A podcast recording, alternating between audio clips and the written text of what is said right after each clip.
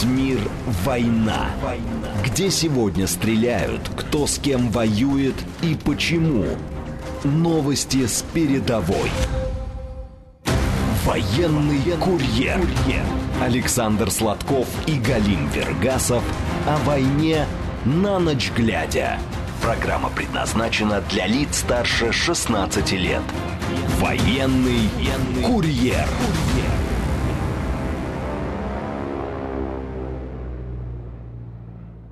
Здравствуйте, радиостанция «Говорит Москва», в столице 21 час 7 э, минут. Меня зовут Галим Вергасов, в эфире «Военный курьер».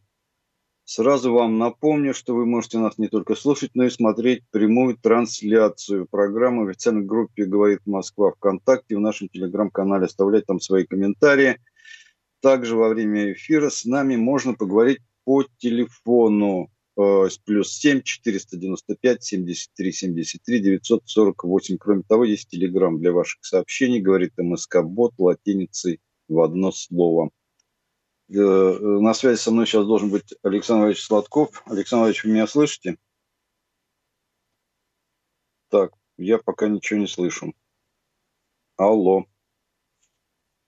Так, Александр Ильич, пока у нас нету, я вам э, что хочу сказать. Э, звоните нам по телефону, по телефону прямого эфира, мы с удовольствием ответим на все ваши вопросы, ну, в силу своих возможностей, конечно. Э, вот, э, пока что связь у нас с Александром Ильичем не налажена. Хочу вам сказать, что сегодня отмечается неформальный праздник. Алло, алло. Алло. Александр Ильич, привет. Приветствую. Я начал говорить о том, что сегодня у нас отмечается пока что неформальный, не государственный праздник, но очень значимый, и я хочу тебя с ним поздравить, э, как своего друга, коллегу. Э, с Днем офицера России. Ты уже у нас офицер? Да, я офицер э, Министерства обороны в прошлом. Да, да. Вот. Так что с праздником тебя, дорогой друг. Спасибо, спасибо. Ну, я как бы пока прохладно отношусь э, к этому делу, потому что офицер у нас может быть э, там, допустим, э, ну, уважаемых мною Росгвардии, МЧС, МВД, контрразведки, СВР. У них свои праздники масса, так же, как у меня вот прошлая неделя э, сотрясла так сказать, меня праздниками, ну, не в алкогольном смысле, а в эмоциональном. Э, днями ВВС, то есть 12 число это день ВВС, 3 воскресенье августа день ВВС, 18 августа день ВВС, да еще день моего родного авиационного городка Монина, да еще 32 года совместной жизни, это частный праздник. Вот, поэтому ну, э, для меня офицер может быть разный. Офицер, там, я не знаю, пограничник, это, э, вот. Э, все равно не все понятия офицера объединены в то, во что мы вкладываем, поступая в военное училище, именно в военное училище. Поэтому я не, никакого пренебрежения, никакого... Я Просто, ну, как бы, э, офицер это каста, офицеры Министерства обороны это одно, вот, офицеры там других ведомств, э, служб, это другое для меня, для меня, ФСО, допустим. Уважаемые, ну, просто, я, у меня столько друзей там и в руководстве, я, ну, просто с уважением отношусь. Но, а, как правило, они офицеры не ФСО самого, а вот из нашей прошлой жизни. Вот. И есть компании, в которых мы обращаемся к друг другу, товарищи офицеры, совершенно серьезно, это не натянутое выражение, потому что, ну, отдельная какая-то каста, которая э, не, имеет не имеет привилегий, но э, имеет единое какое-то историческое прошлое, вот, э, объединяющее нас, там, вот, вот и все. Вот. Равно так же, как э, выпускники того же э, МГУ, которым ты являешься, выпускники мои, выпускники Бауманки, там, ну, наверное, МГИМО, там, угу. вот. мы делимся на какие-то э, коллективы объединенной истории, но офицер это категория, которая ну, для меня особое место занимает в моем сердце. Ну, да, но здесь я понимаю, что все, как бы, ну, есть разные ведомства, Минобороны и вот остальные, которые ты перечислил, но мне кажется, э, всех их должно объединять, всех офицеров, нет, ну, нет, понятие кодекса согласен. определенного. Нет, Кодекс чести, нет, определенное поведение. Каждого, ну, к этому надо стремиться. У каждого. У офицера ГАИ свой кодекс, у офицера вооруженных сил свой кодекс. Я не говорю, что они плохие, хорошие, честные, нечестные там. Вот. У нас э, всякой твари по паре есть, но это угу. разные вещи. Офицеры нынче, тебя... умирающие в окопах э, э, под э, Работино или в Работино и под э, Вербовой, это одни офицеры. Офицеры, ну, как бы милиции, допустим, или полиции, уголовного розыска, тоже сложная работа, тут вообще вопросов нет. И благородная, э, и благодарная от меня, но это другие офицеры. Поэтому я тут немножко по-разному отношусь. Я офицер вооруженных сил Российской Федерации, Министерства обороны. Кадровый. Да, ну, да, да, но ты поднял давний спор, э, считать ли э, офицером сотрудника какого-то ведомства, но у них и звание Нет, Конечно, офицер милиции или офицер полиции, конечно, естественно. Юстиции и так далее. Не, юстиции а... там, наверное, специальное звание. Вот, а равно ну, как и полиция. Полиция это, это тоже специальное звание. Да, поэтому нет, офицер, э, но. Есть такая категория, допустим, э, среди полицейских, среди Росгвардии, если мы имеем в виду моральную сторону этого явления, сугубо моральную, поступить как офицер, это, безусловно, объединяющая всех нас категорийная оценка. Безусловно. Mm-hmm. И во многих случаях, конечно, мы в подавляющих случаях мы одинаково относимся к своему званию и с, вот, э, своему ну, обязанности нашей перед обществом. Отдельные наши внутренние. Вот. Поступить по-офицерски, э, сделать это как офицер, э, вот здесь уже не волнует, э, угу. какому ведомству ты принадлежишь. Ну, это, это же моя оценка. Она, она вообще объективная, субъективная, ну, до мозга костей, субъективная. Вот. Равно как солдат. Есть русский солдат, вот для меня объединяющий, э, ну, ты знаешь мое отношение к национальному mm. вопросу, ко всему, я абсолютно интернационалист. Вот в данной ситуации, я там говорю иногда, ну, позволяю себе говорить, русская пехота пошла вперед. Вот. И тут мне говорят, ну а как же там два казаха? Я говорю, послушайте, не занимайтесь вы ерундой. Как и солдат, как и э, пилот, летчик. Вот у нас, э, допустим, Саша Дзюба, э, вот, э, герой Российской Федерации, Александр Иванович, он э, mm-hmm. как-то на похороны одного погибшего пилота, там один пилот пришел в шортах, вот, на похороны. И да. э, Александр Иванович ему сказал, ну ты же летчик, ты же не другие люди, плохие, хорошие, ты не другие, ты летчик, как ты посмел? Вот. Такое тоже есть категория. Ну, поэтому пограничники, посмотри, как себя отдельно это сам. Вот. Поэтому есть определенный какой-то, может быть, внутренний э, э родовоисковой шовинизм, э, есть какие-то вот такие... Но он должен вот, быть, должен ощущения быть преобладания, но сегодня я снимаю шляпу перед каждым, кто носит погоны и воюет. Вот и все. Да. У нас звоночек, э, наш постоянный слушатель Георгий из Москвы, который нам в прошлый раз задал очень интересные вопросы, которые мы потом писали у себя в телеграм-каналах. А, так, он сейчас у нас соскочил, но думаю, наверное, опять сейчас он нас наберет. Вот. Э, э, вот, Кстати, дайте нам, а, пожалуйста, он задал Георгий. вопрос, э, он задал вопрос, что же будет, э, с теми да, да, людьми, да. которые сейчас да. воюют против нас в рядах ВСУ, да. получают увечья, а дальше, если они не уедут, не сбегут, останутся в стране, и каким да. должен быть, каким будет их статус – и я Но он сейчас у нас вопрос. на связи. А, ну, Георгий, вы Георгий. слышите меня, да? Да, конечно. Александр Валерьевич, да. Здравствуйте. Галим Маратович. Добрый вот. вечер. Сейчас я продолжу. Да, давайте дог- договорите, а потом вопрос. Да, нехитрую сентенцию. И э, я разместил опрос, что каким будет статус. 21% э, э, высказал, что это будет статус а, значит, э, участника специальной военной операции. 23%. А обозначили, что это должен быть просто инвалид, а, ну, имеющий определенный статус инвалида в обществе, это вот. А 52 с чем-то там процента высказали, что никакого не будет. Так вот, у меня потом значительное число людей, подписчиков, поправило. Они сказали, но ты же спросил, каким будет статус.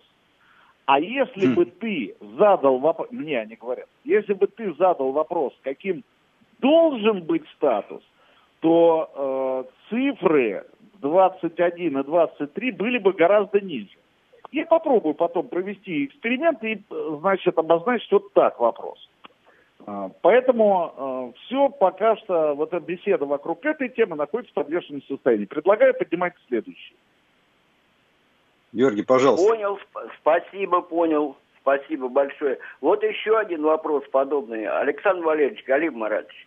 Вот, угу. смотрите, вот идут суды над, так сказать, военными преступниками со стороны так называемого государства Украины. Как вот э, можно бы сделать было, если бы вместо каких-то вот этих бессмысленных ток-шоу, которых, которые заполонили наше телевидение, делать прямые эфиры из залов судов. Только не брюлить и не запикивать то, что произносится. В общем, вот поняли, наверное, вопрос. Вот ваше мнение хотелось бы знать, и не могли бы вы поднять еще и эту тему? А, да я Прямо на телевидении, отвечу. чтобы шли судебные процессы над ними, чтобы люди видели, а не где-то там в газете маленькая заметка или коротенькая строчка, так сказать, в выпуске новостей, там такого-то, такого-то приговорили там к тому-то и к тому-то. Все, Александр Валерьевич, Калим Маратович, здоровья крепкого. Спасибо, взаимно, всего, взаимно. всего самого хорошего. Георгий, спасибо, спасибо за, за еще один хороший вопрос. Спасибо. Галим Маратович, а, а по позволишь я? Да, потом я добавлю. Да, я начну. Значит, я сегодня был на суде, э, мой друг находится на судебной скамье. Э, я не смею оценивать э, ситуацию, связанную с тонкостями юриспруденции уголовного права. Но для меня это друг, для меня это честный человек, я в этом абсолютно уверен. Я 57 лет прожил а, уже вот даже. И mm-hmm. я, в принципе, встречал разных э, благородных бандитов, негодяев, э, народных избранников, там, э, и наоборот, э, и совершенно там вот разных людей встречал.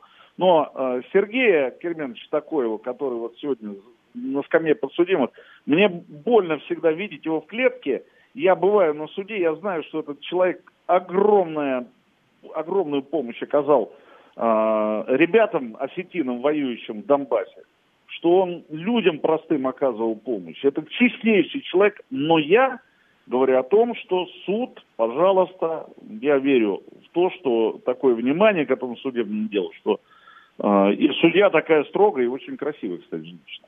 Вот. Э, и э, все это мне внушает доверие, хотя дело производства длится долго. Ну ладно. Я вам хочу сказать так. Даже суд над э, самыми одиозными личностями э, вообще-то, следуя букве закона, а как иначе, превращается в абсолютно унылое действие.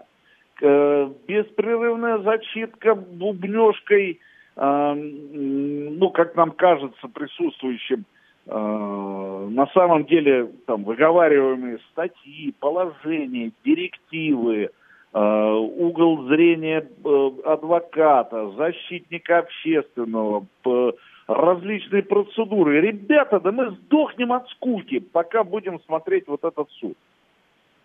Э, ей-богу, ну вот, вот честно говоря, э, даже если взять судьбу самого ну, крутого спецназовца, вот возьмите Диму Разумовского, да, погибшего в Беслане в 2004 году, вот, ну это там один из образцов, хотя есть и живые, там, Слава Бочаров, там, да, ну, ну, что я там называю, и из Альфа, и из Вымпела, и игрушники там.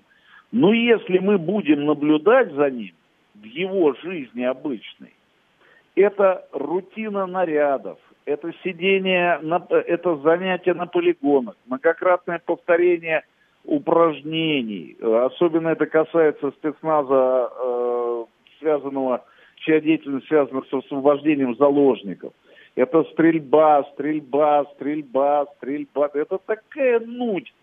Да, они с орденами выходят. Это интересные собеседники. Они рассказывают, как они там и с заграничными спецназовцами. Но вообще у них рутина. Чем они вообще, э, чем заслуживают уважения, вот пройденной этой рутиной.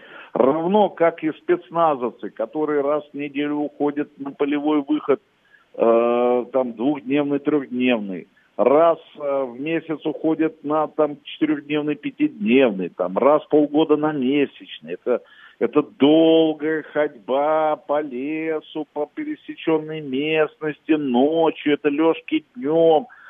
Ребята, оставьте Кесарева Кесареву, но э, все то, что нам хочется знать, нам показывают.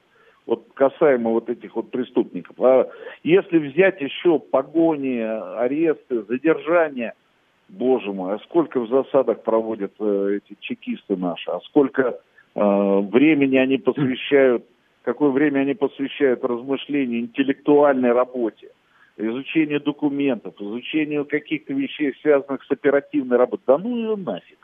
Это, Марат, я выступаю тем местом, но просто ну, говорю о том, что... Ну я хочу сказать вот что. Э, ну, во-первых, если запрос в обществе э, есть, ну, надо это просто исследовать на подобное наблюдение за этими процессами.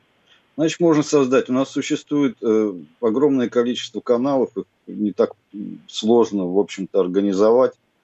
те же самые постановочные, там, типа час суда, там еще что-то, там правосудие, где актеры часами разыгрывают эти процессы на основе каких-то там, возможно, документальных фактов. Вот, и люди смотрят, ведь же не зря эти программы снимают, значит, они пользуются какой-то популярностью. Здесь да, же, но там нет секретного того, что... компонента. Да, я еще про это тоже хотел сказать. Если существуют какие-то определенные секретные вещи, то это закрытое заседание, его можно и не транслировать. Вот, это все, в общем-то, на любителя. Если есть запрос э, посмотреть на то, как э, судят преступников, как э, проходит судебное заседание над теми же азовцами. Ну и причем же здесь не только азовцы. Есть люди, которые срывают с детей вот эти знаки Z в городах, там и ругаются матом, там это множество случаев. Поджигают военкоматы, релейные шкафы. Мне кажется, что в определенных случаях такие судебные заседания тоже надо показывать. Достаточно полезное будет зрелище. Но это мое мнение. А у нас звонок еще один, пожалуйста. Здравствуйте, Ростислав. Вы Добрый меня, вечер. Только... Добрый вечер, ведущим. По поводу разноведомственного шовинизма я почему-то вспомнил байки из интернета, что из-за запрета полетов аэрофлота в Европу без должности остались 600 офицеров, а их жены стюардессы говорят, после Парижа не идти же продавщицами в супермаркет. Но это юмор. А вопрос...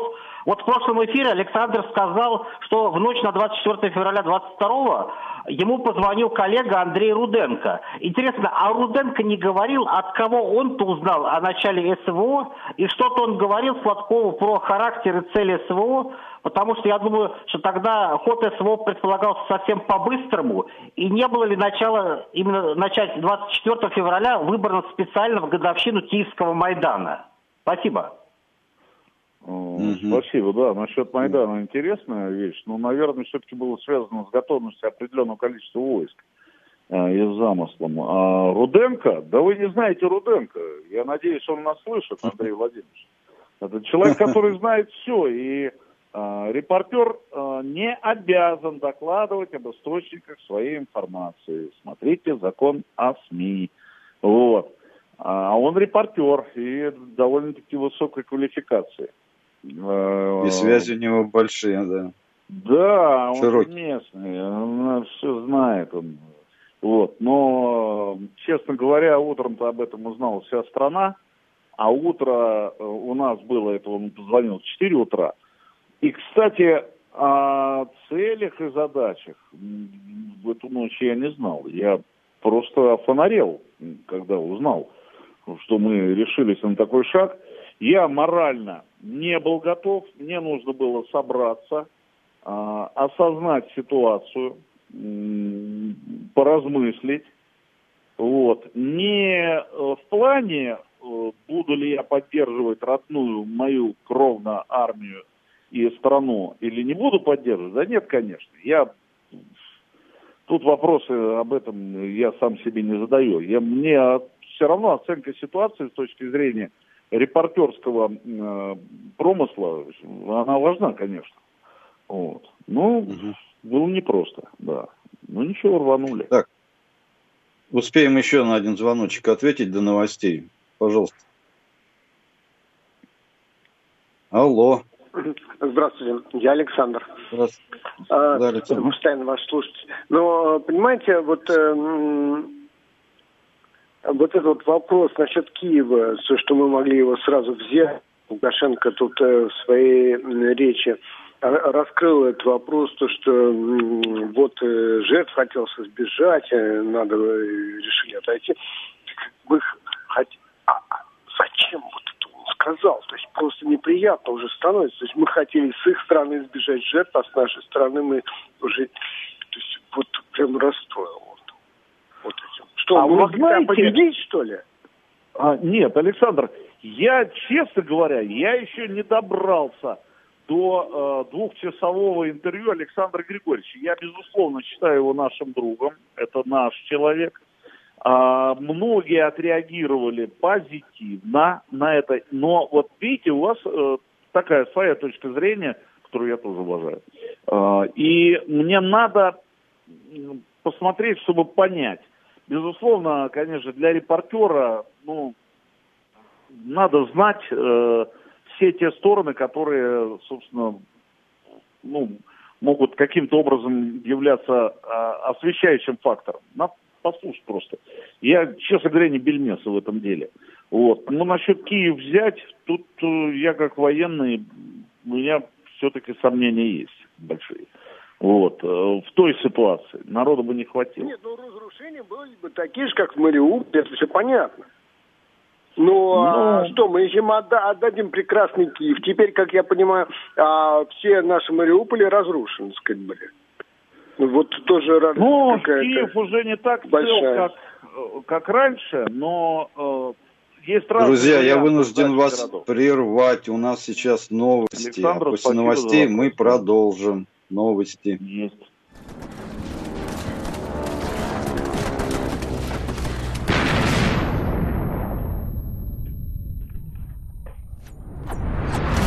Весь мир – война. Где сегодня стреляют, кто с кем воюет и почему. Новости с передовой. Александр Сладков и Галим Вергасов о войне на ночь глядя. Военный курьер. 21.35 в Москве. Программа «Военный курьер». Меня зовут Галин Вергасов. Мы с Александром Сладковым продолжаем наш прямой эфир. И сразу вот я вижу много звоночков. Давайте возьмем один звоночек. Алло. А, добрый вечер. Это Виктор 26 Благодарю за эфир. Да, у меня спасибо, два спасибо. вопроса. Во-первых, э, разрешите поздравить, ну, какой праздник, не праздник, наших ребят, чтобы они там хорошо воевали и побольше, как говорится, сами знаете, уничтожали этих хулиганов, грубо говоря, мягко выражаясь. И второй вопрос, коротенечко. Значит, э, давайте с телевидения два концерта э, прекратим это показывать, два притопа, три прихлопа, и купим, как говорится, сейчас сезон овощей, э, как говорится, луку, парею, это самое, арбузы, дынь. И отошлем ребятам, поддержим их морально, понимаете? Потому что уже тушенка, наверное, у них уже, я, понимаете, снится уже, понимаете? Это вопрос серьезный. Как говорится, это все это надоедает. Спасибо. Да. Спасибо. Спасибо. Значит, а, первое. Э, вот уважаемый радиослушатель натолкнул меня на мысль о том, что сегодня мы становимся свидетелями рождения а, новой волны вот в этот офицерский корпус. То есть офицерами становятся вчерашние сержанты, фронтовики, реальные фронтовики, не, не кукры-мукры. А, вчерашние лидеры коллективов, вчерашние э, ребята, воюющие, под, ну, проявившие себя как высокие профессионалы, не только как организаторы, но и в определенных э, воинских э, учетных специальностях, такие как разведчик, э, спецназовец, такие как там матрос, моряк там э, в, на определенном, в определенной боевой части.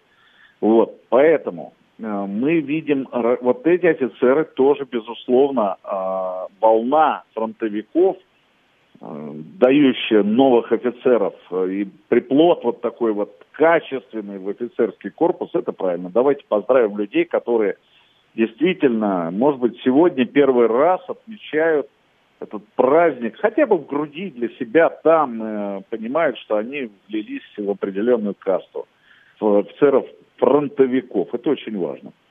Э, второй вопрос по поводу отмены концерта и покупки лука-порея и арбузов. Безусловно, э, идея хорошая. Движение идет в размышлениях людей в правильном направлении, но я вам хочу сказать так.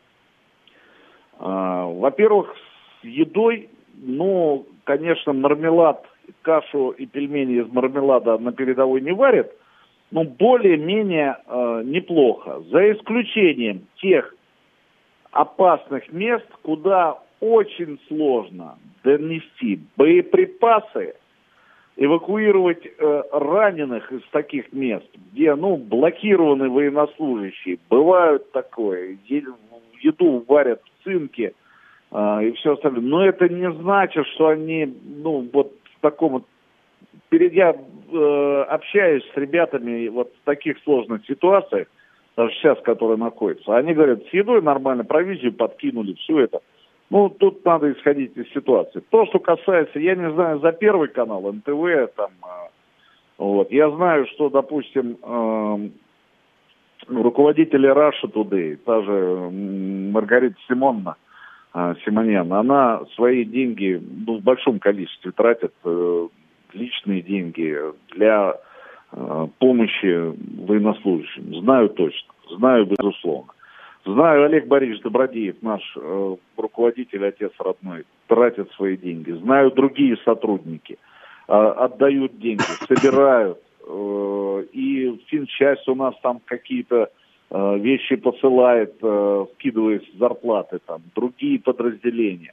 Да и раньше, я помню, было, подходят вот юноша и девушка, вот сотрудники нашего российского телевидения ВГТРК, говорят, а вы едете? Ну, я говорю, да, вот сейчас уезжаю. Они дают конверты, говорят, передайте деньги детям. Я говорю, каким конкретным куда? Они говорят, да просто, я говорю, как вас зовут-то, я не знаю, молодежь. Они угу. говорят, да какая разница, не надо, не надо, говорит, вот просто передайте и все. И очень часто подходит. Поэтому телевидение, ну, во всяком случае, ВГТРК не в стороне. И наше руководство все делают, по, помогают и подразделениям, батальонам помогают за свою зарплату. Поэтому тут э, э, не беспокойтесь, концерт будет и помощь тоже. Вот. Вот так могу закончить.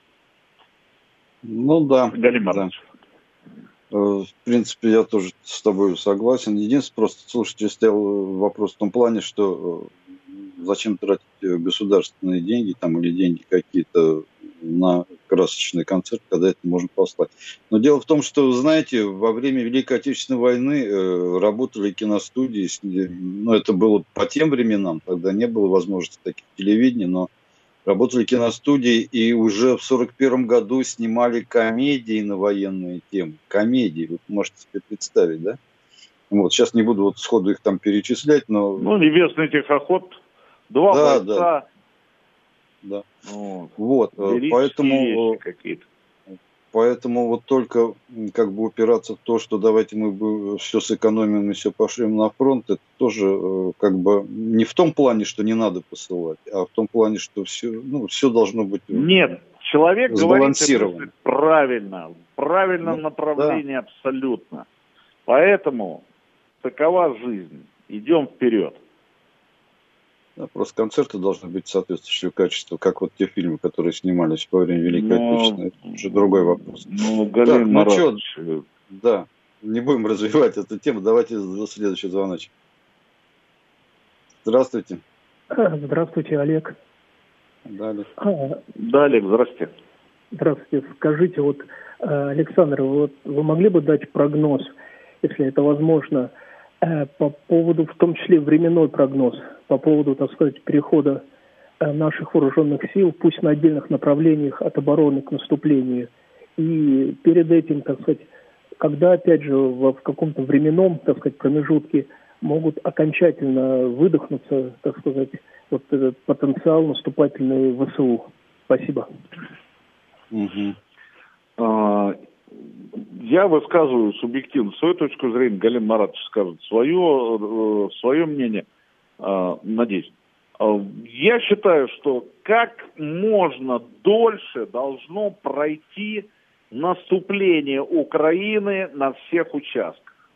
Как можно дольше. Единственное, что нам надо все-таки прийти к ротации, к замене, к оказанию помощи тем ребятам, которые изначально там воюют. Возьмите 291 полк, 429 70-го сейчас отвели, но их не домой увели, а на переформирование. Ну, это знаете.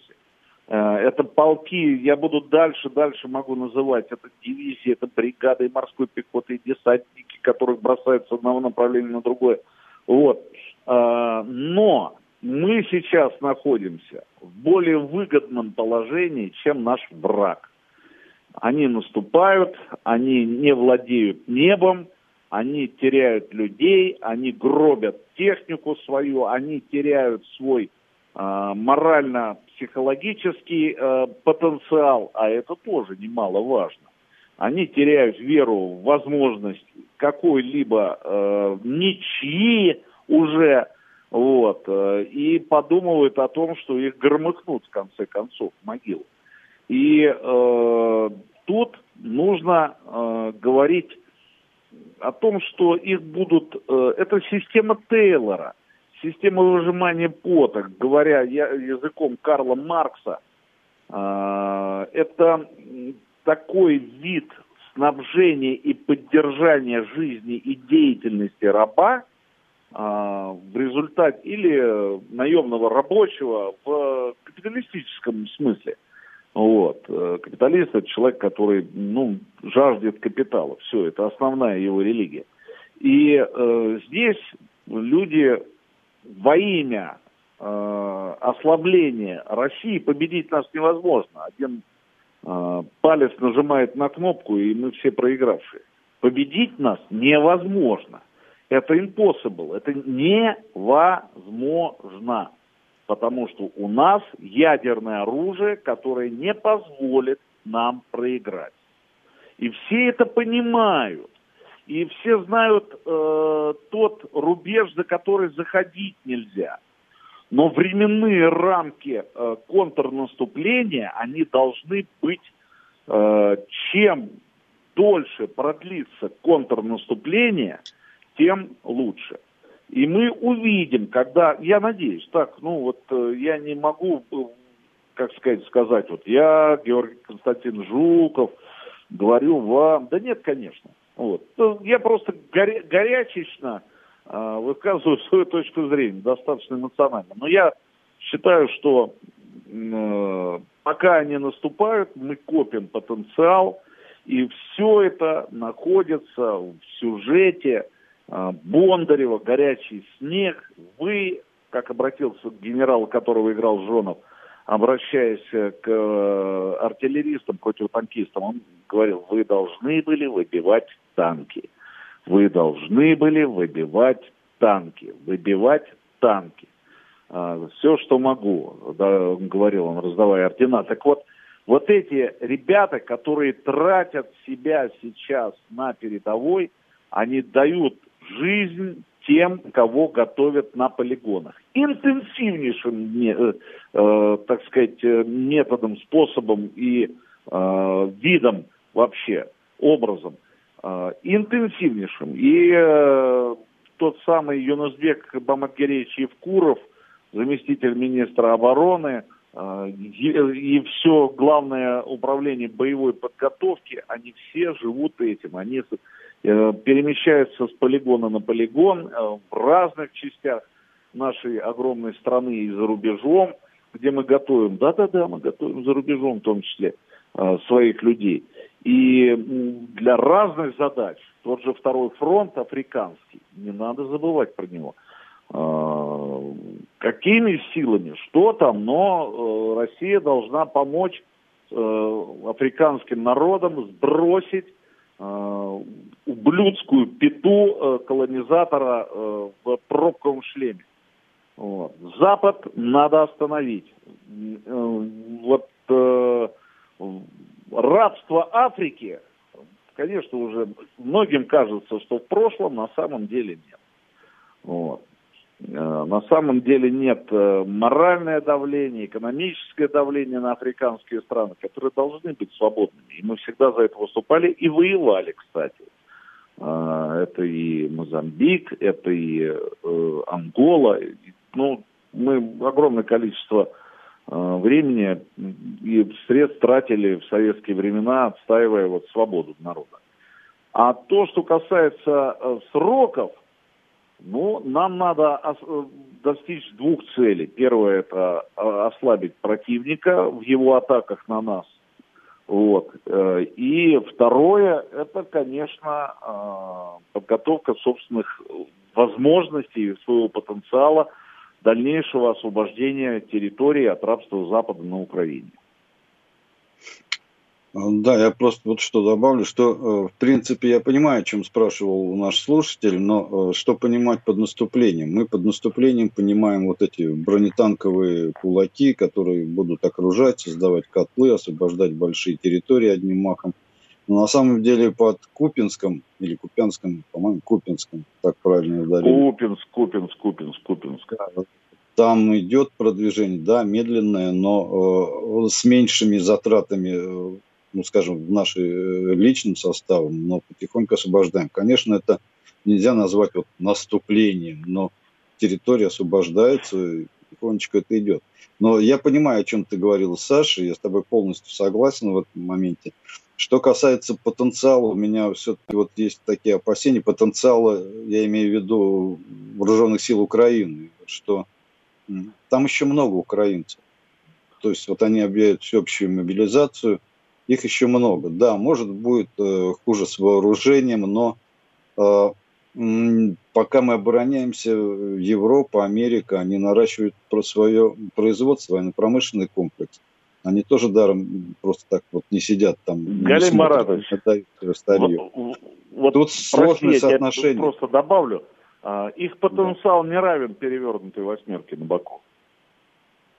Ну, у нас то, мы Это тоже не, знак не лыком это ну, не, э, это не тут не, не, не тот калинкор. Нет, тут просто был разговор, насколько долго это затянется.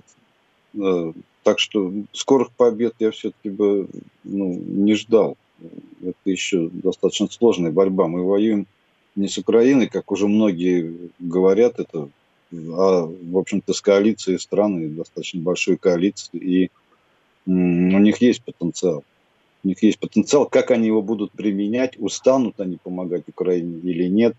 Это же ведь из Афганистана они убежали же от людей с автоматами в тапочках. Тут тоже ну, сложно, сложно, мне кажется, сейчас э, предсказать действия тех же американцев. Но, скорее всего, до президентских выборов они Украину будут поддерживать, и ну, нам еще придется с ними повозиться там на поле боя. Ну, я, я считаю, что из Афганистана они технично ушли, и правильно, mm-hmm. и технично, и без ошибок. Вот. Да, э, ушли-то, может, правильно, но почему ушли? Потому что не смогли больше, как бы, ну, они поняли, что это бесперспективно, им невозможно Согласен, да, да, контролировать да, Афганистан. Да. Просто невозможно. Люди в калошах с автоматом Калашникова указали да. на место лежать на тряпке в углу, да, если касается Афганистана. Так, у нас еще звоночек. Давайте, пожалуйста.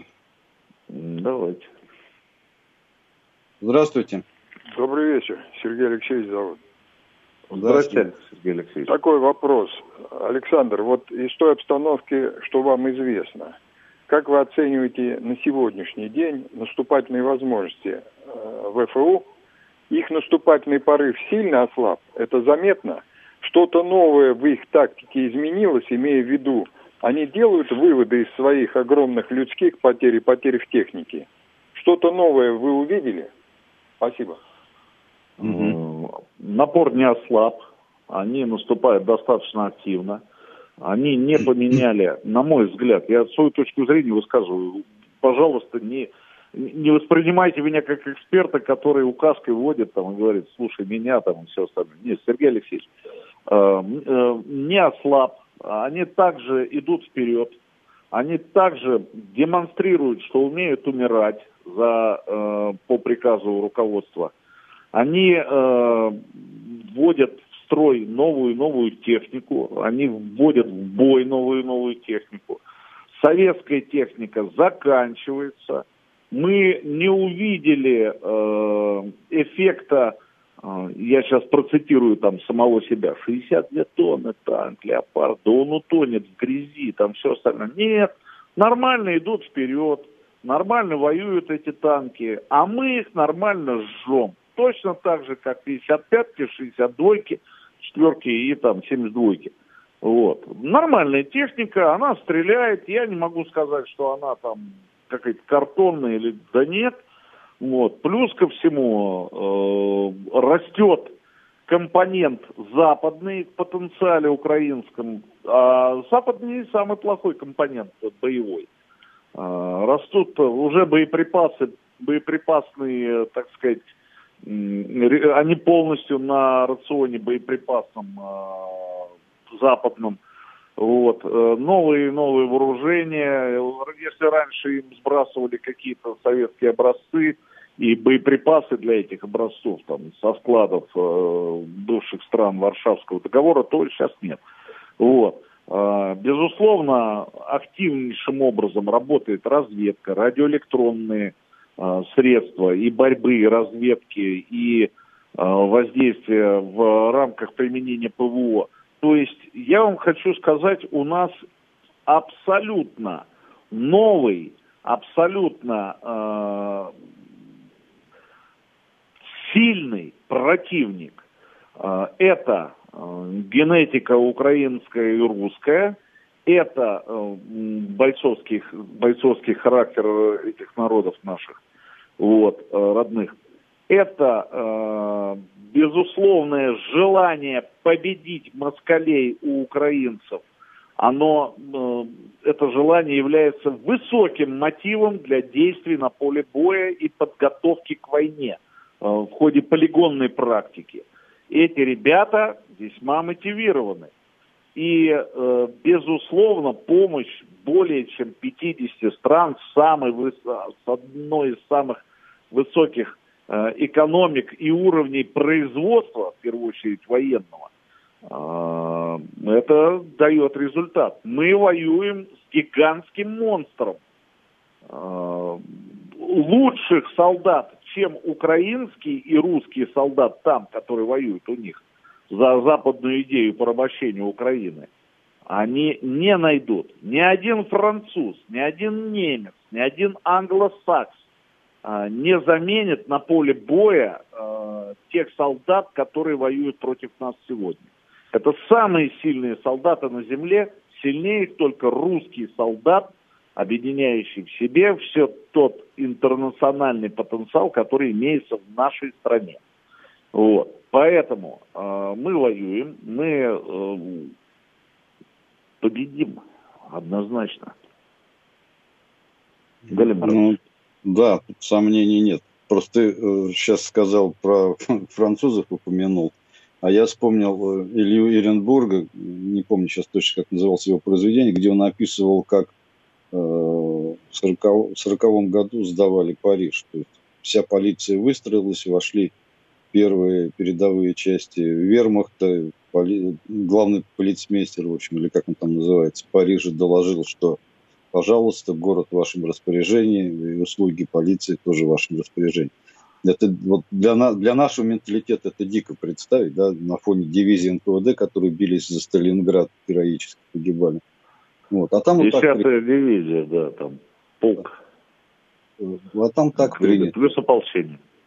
Поэтому, конечно, с, вот с тем, что сейчас происходит на, на фронте, где, в общем, равные по, по менталитету люди воюют, но хотя немножко затуманенным сознанием, с другой стороны, у нас э, товарищи, я бы так сказал, отравленные, в общем, определенная идеология, но генная основа там одна, да, я с тобой полностью согласен.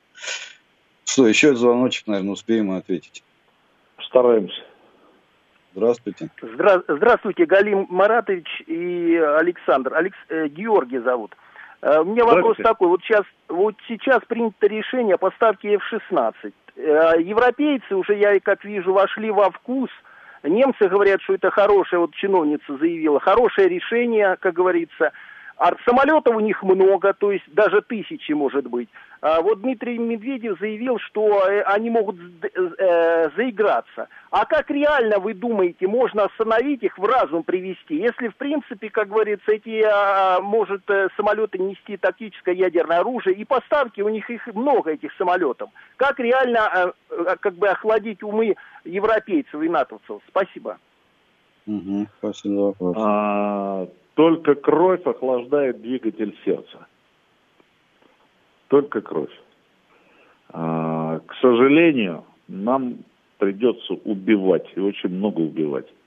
Я сегодня э, в эту секунду цитировал э, Алексея Фентьева, когда он говорил про э, отрезвление мира. И это не моя, не моя цитата. Это Леша Ефентьева, такой легендарный гюрза по первой чеченской кампании. Вот, спецназовец.